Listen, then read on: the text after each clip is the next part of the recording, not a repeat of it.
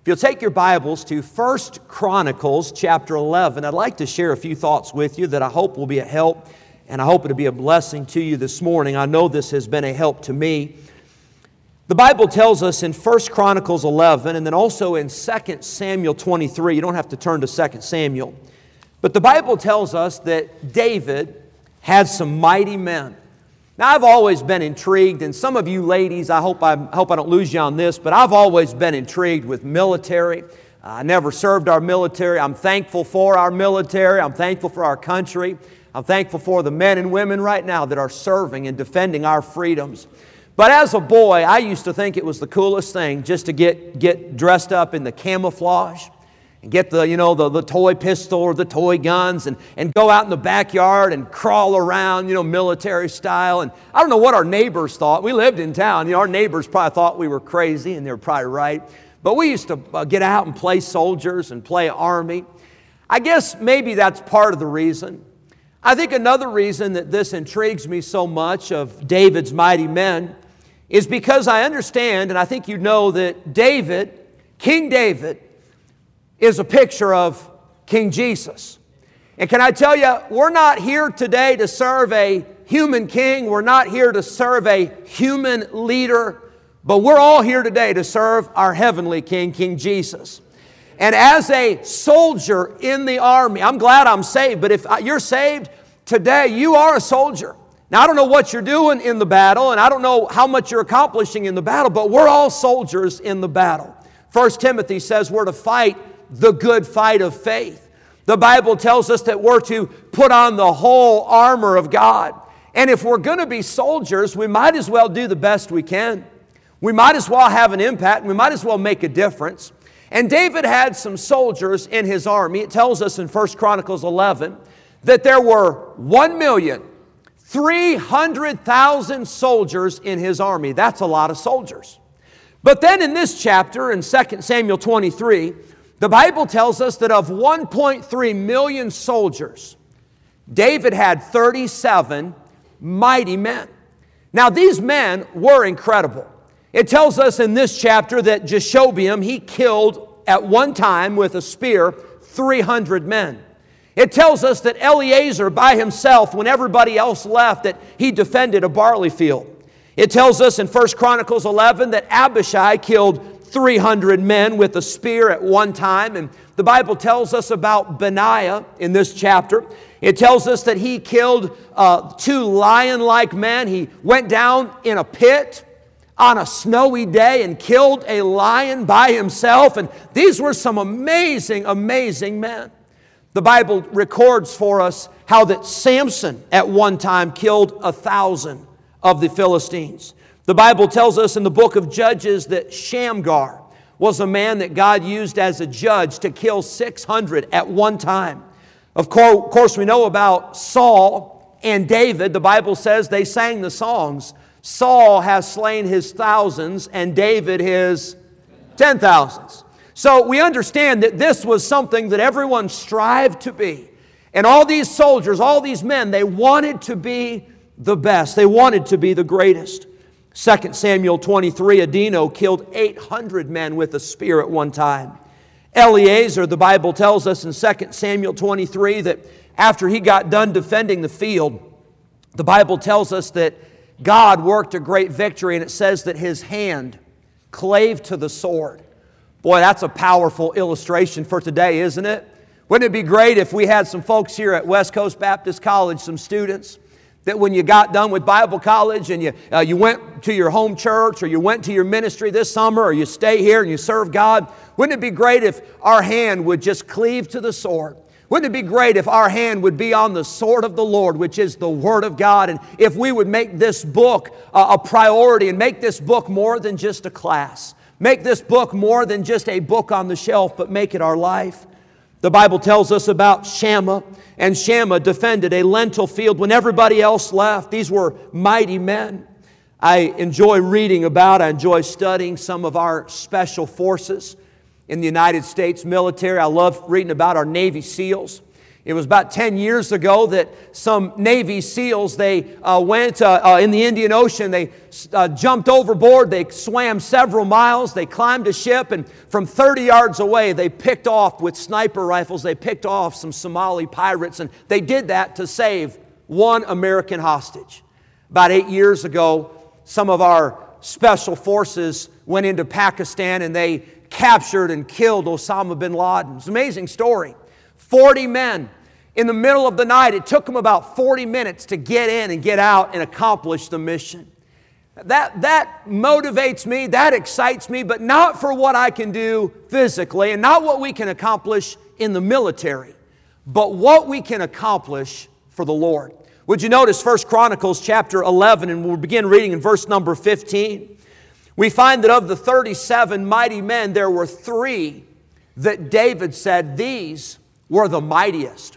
These were the top. These were the best. These were the most elite. Now, we've already read, or I've already given you some numbers 300 men, 800 men, killed a lion, uh, killed, uh, uh, uh killed and, and, defended all the, uh, the, the, the, the field against all the enemy soldiers and all that. But look at what these three guys did. It says in verse 15. Now, three of the 30 captains went down to the rock to David into the cave of Adullam. And the host of the Philistines encamped in the valley of Rephaim. And David was then in the hold, and the Philistines' garrison was then at Bethlehem.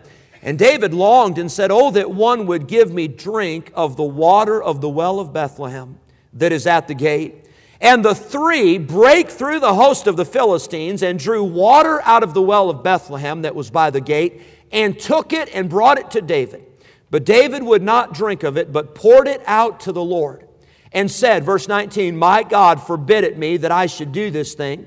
Shall I drink the blood of these men that have put their lives in jeopardy? For with the jeopardy of their lives they brought it, therefore he would not drink it.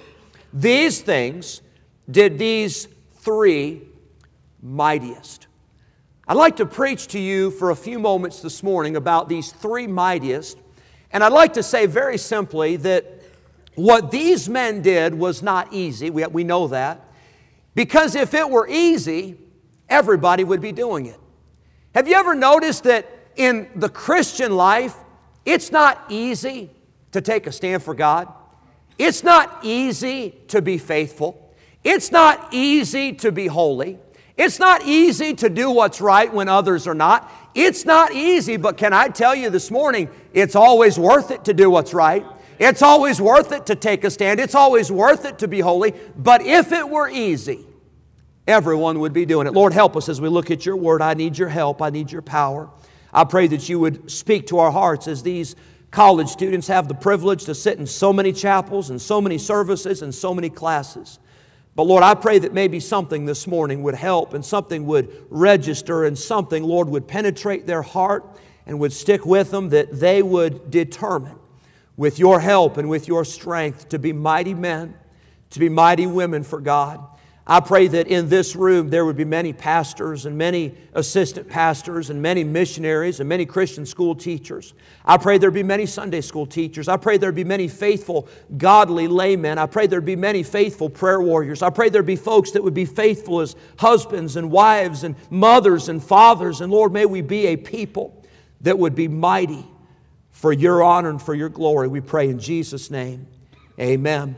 Number one, very quickly, I see just a few thoughts about what made them the mightiest. Number one, I see that these three mightiest were close. C L O S E, they were close. You see, if there's 1.3 million soldiers and there's 37 mighty men, David at the time, he was holed up in a cave. They were, he was not sitting on the throne. He was not issuing decrees and issuing edicts from the throne. He was in a cave, and David made a statement just in passing. He said, I wish, I wish that somebody could just bring me some water. I just wish I could have a taste of that good old water from the well in Bethlehem. You see, those three I don't know that they were the strongest. I don't know they were the mightiest. I don't know that they accomplished the most, but I know this they were close enough to the king that when the king made that request, they heard it. Can I tell you, young people, I understand you're in Bible college. I understand this is the cream of the crop. in our nation of young people that want to serve God, and my hat's off to you. I commend you. I thank you. We are for you.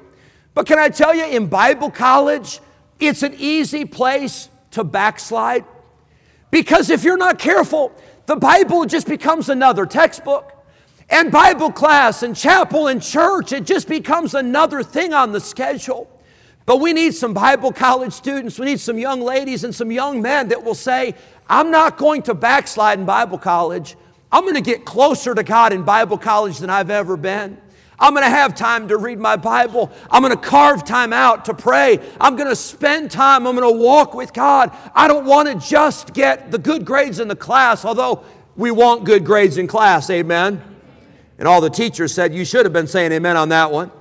We don't just want the good grades in class, but we want to be close to the Savior. That's why you're here, right? So that you can be drawn closer to Jesus Christ. James chapter 4, the Bible tells us if we will draw nigh to God, He will draw nigh to us. You say, Pastor Jeremy, I'm not as close to God uh, maybe as I should be. Well, I got news for you. You're as close to God, and I'm as close to God as we choose to be. Because God desires for us to walk with Him and talk with Him and fellowship with Him. I love the story in 1 Samuel. There was a priest by the name of Eli. There was a young man by the name of Samuel. They were staying in the same place, but something happened one night. Samuel heard a voice, and the voice called Samuel's name, and Samuel ran to Eli. You know the story. And Eli said, Go back to bed. He said, I didn't call you, and happened three times. Finally, after the third time, it registered with Eli. Eli said, Samuel, he said, I'm not calling you. But he said, I know who is. It's God calling you. He said, The next time that you hear that voice call your name, I want you to answer and say, Speak, Lord, for thy servant heareth. I wonder here in College Chapel today, I wonder if there's anybody that's listening. Oh, I'm not talking about just listening to the preaching. I'm not talking about just listening to the announcements and listening to the information, but I wonder if we're listening and saying, God, would you speak? Holy Spirit of God, would you speak? I've got decisions I need to make. I've got a direction I need to set. I've got some major things in my life, and I want to be a mighty. I want to be a part of the mightiest, but Lord, I need to hear from you. I wonder, would you listen? I wonder, would you be receptive as the Holy Spirit speaks to your heart through this youth conference these next few days? Would you let God speak? Lacey and Savannah have been so excited about coming on this trip with me. I'm telling you, it's all they've talked about for a few months.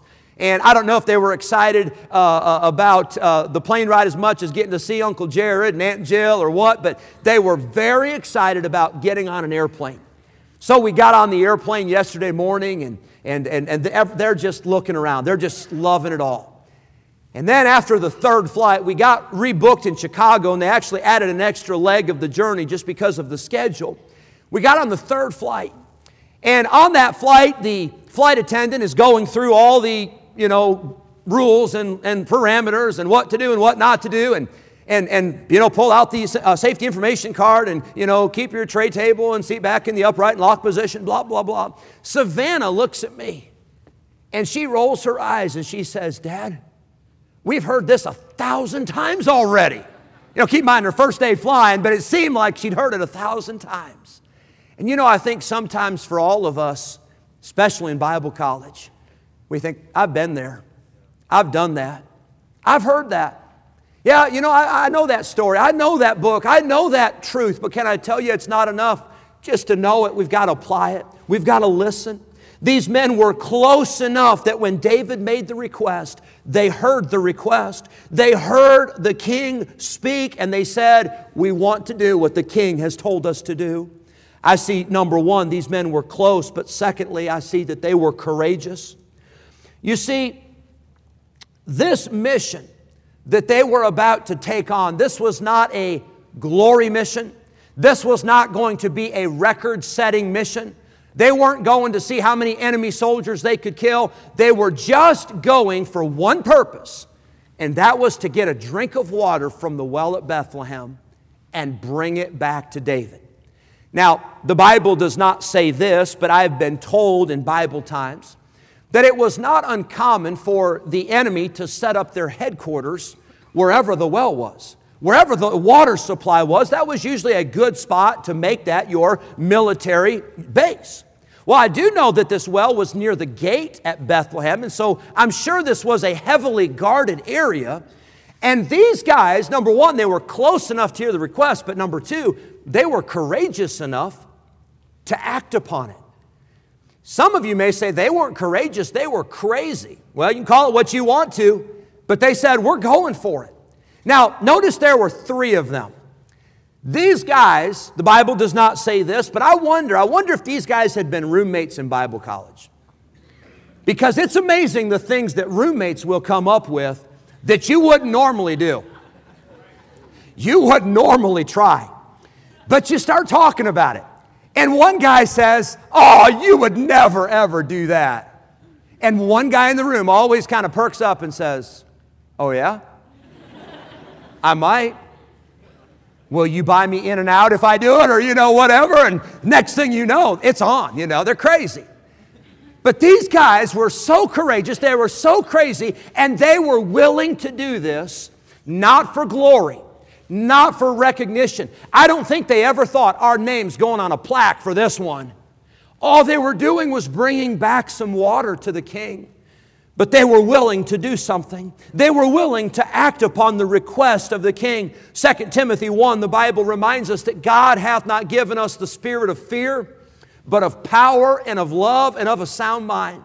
I don't know for some of you seniors, I don't know if it's settling in yet or not, but I remember me when I was a senior, I remember I was so excited to graduate, but I was so terrified of being out of Bible college. Like ministry and getting married, and now I've got to make decisions. And I can't blame it on the college anymore. I can't even blame it on the roommates anymore, you know. I don't, I don't have anybody to blame but myself. But God had not given us the spirit of fear. Joshua 1, Joshua told the people, he said, Be strong and very courageous, for the Lord thy God is with thee. I don't know how many heard the request out of 1.3 million soldiers. I don't know how many heard the request out of 37 mighty men, but I know there were three that were close enough to hear it and they were courageous enough to do something about it. Number three, quickly, I see in this passage not only were they close and not only were they courageous, but these three mightiest men, they were careful. You see, I think, I think for Adino and I think for uh, uh, and I think for some of these other guys, when you're just killing people, when you just got a spear and you're just stabbing people and you got a sword and you're just slicing people, you don't really worry about. I mean, you just you swing and you just let the uh, let the bodies fly and whatever else. But these guys had to go in to enemy territory. They had to break through the Philistines' line. They had to get the water, and then they had to get back out. Now, I wish I could tell you that they were just very, very sneaky and they were undercover and it was a covert operation, but the Bible says they broke through. They went in there with swords and with spears and they went in there with weapons.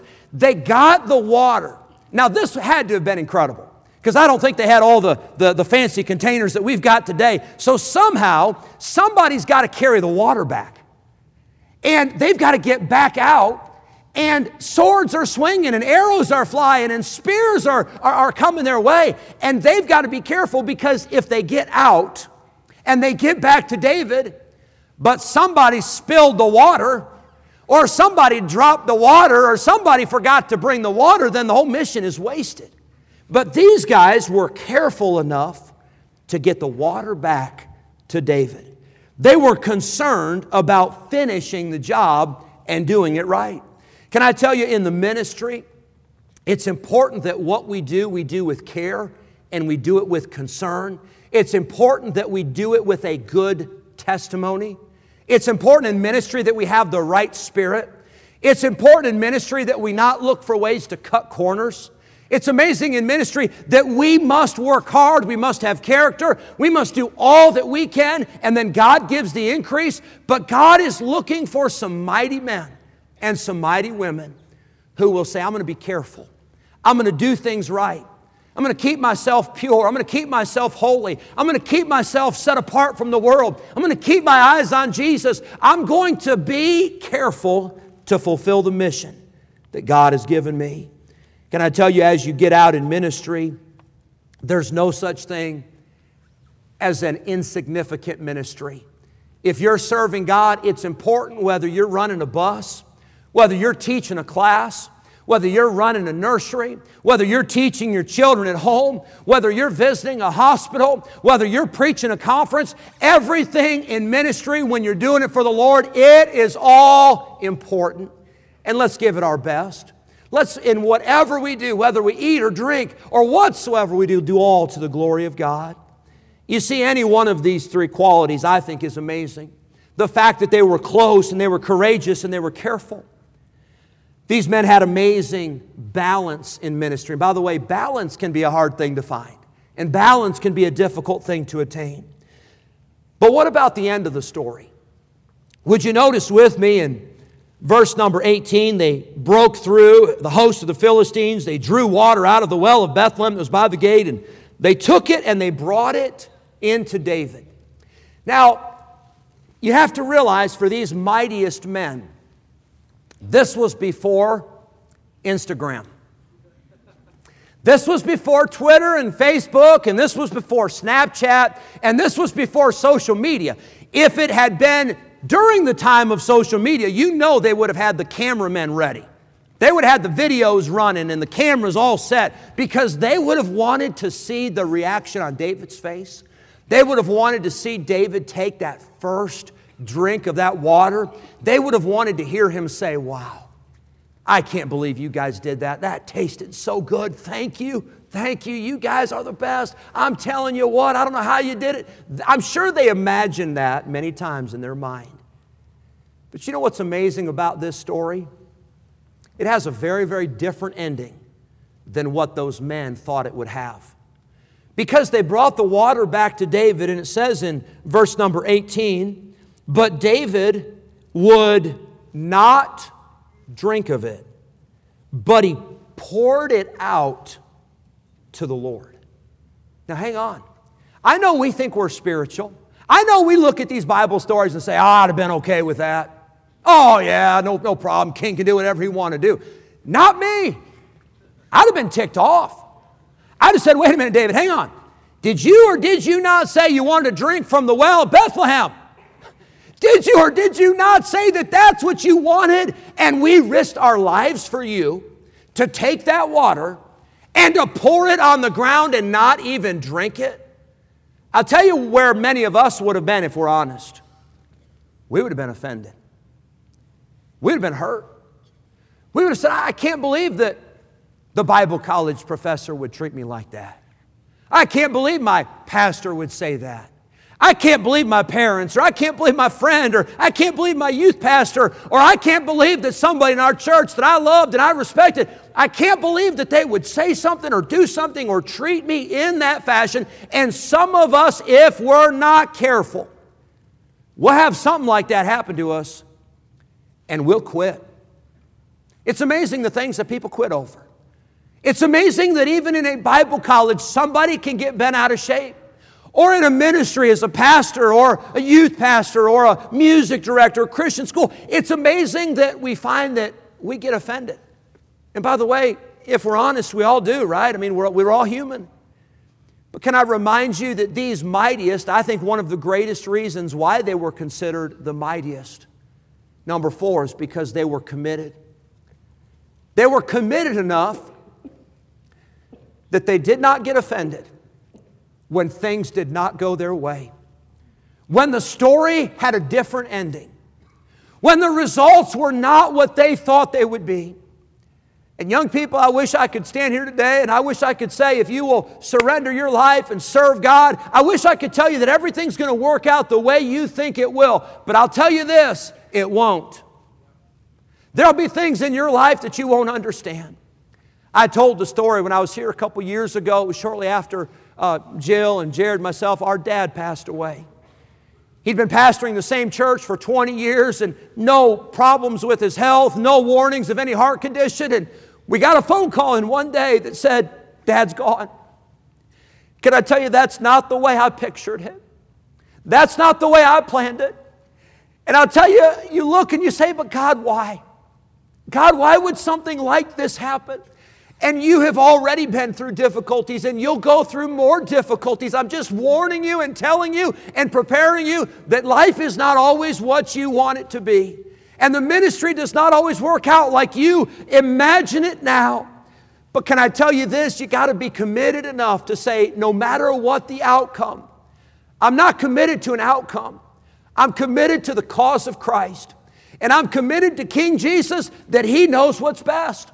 I think David made the right choice. I think David did the right thing. He didn't drink it, he did something better for those men. He poured it out to the Lord. And so those men, they were not just doing that for David, they were doing that for the Lord. But I'll tell you this King Jesus doesn't make any mistakes. And God's plan in your life and God's will in your life, if you'll trust Him and serve Him, and if you'll stay close to Him, and you'll be courageous and you'll be careful, and you'll do everything you can to please Him, I got good news for you. He'll take care of it. I'll, I'll promise you, Romans 8 28, still in the book, that all things work together for good to them that love God and to them who are the called according to His purpose. I wonder if we would be committed like these mightiest. There'll be times when you do not understand what God is doing. There'll be times where you can't figure it out. There'll be times where you think something should be very different than what God allows it to be. But I ask you this morning, are you committed? I see so many pastors and preachers, and I think of Brother Gray. What an amazing man of God. If you were to talk to Brother Gray, and he's been here many times and preached here many times, I promise you, he'd tell you things don't always go like what we expect them to go. But I'll tell you this as for God, His way is perfect. You can trust God. If you'll enlist and if you'll determine today to be a mighty man, mighty woman of God, if you'll say, I'd like to be a part of the mightiest, God will use you and God will use me if we'll stay close to Him. I wonder if God's speaking to your heart at all this morning, just about staying close to God. I know the year is almost over, but this isn't time to check out. This isn't time to backslide. This isn't the time to put in cruise control. Wonder, would you stay close? Would you stay courageous and dream big for God and attempt great things for God and then expect great things from God, as Adoniram Judson said? Would you be courageous and would you be careful to do what's right and to follow the Word of God? And then would you be committed?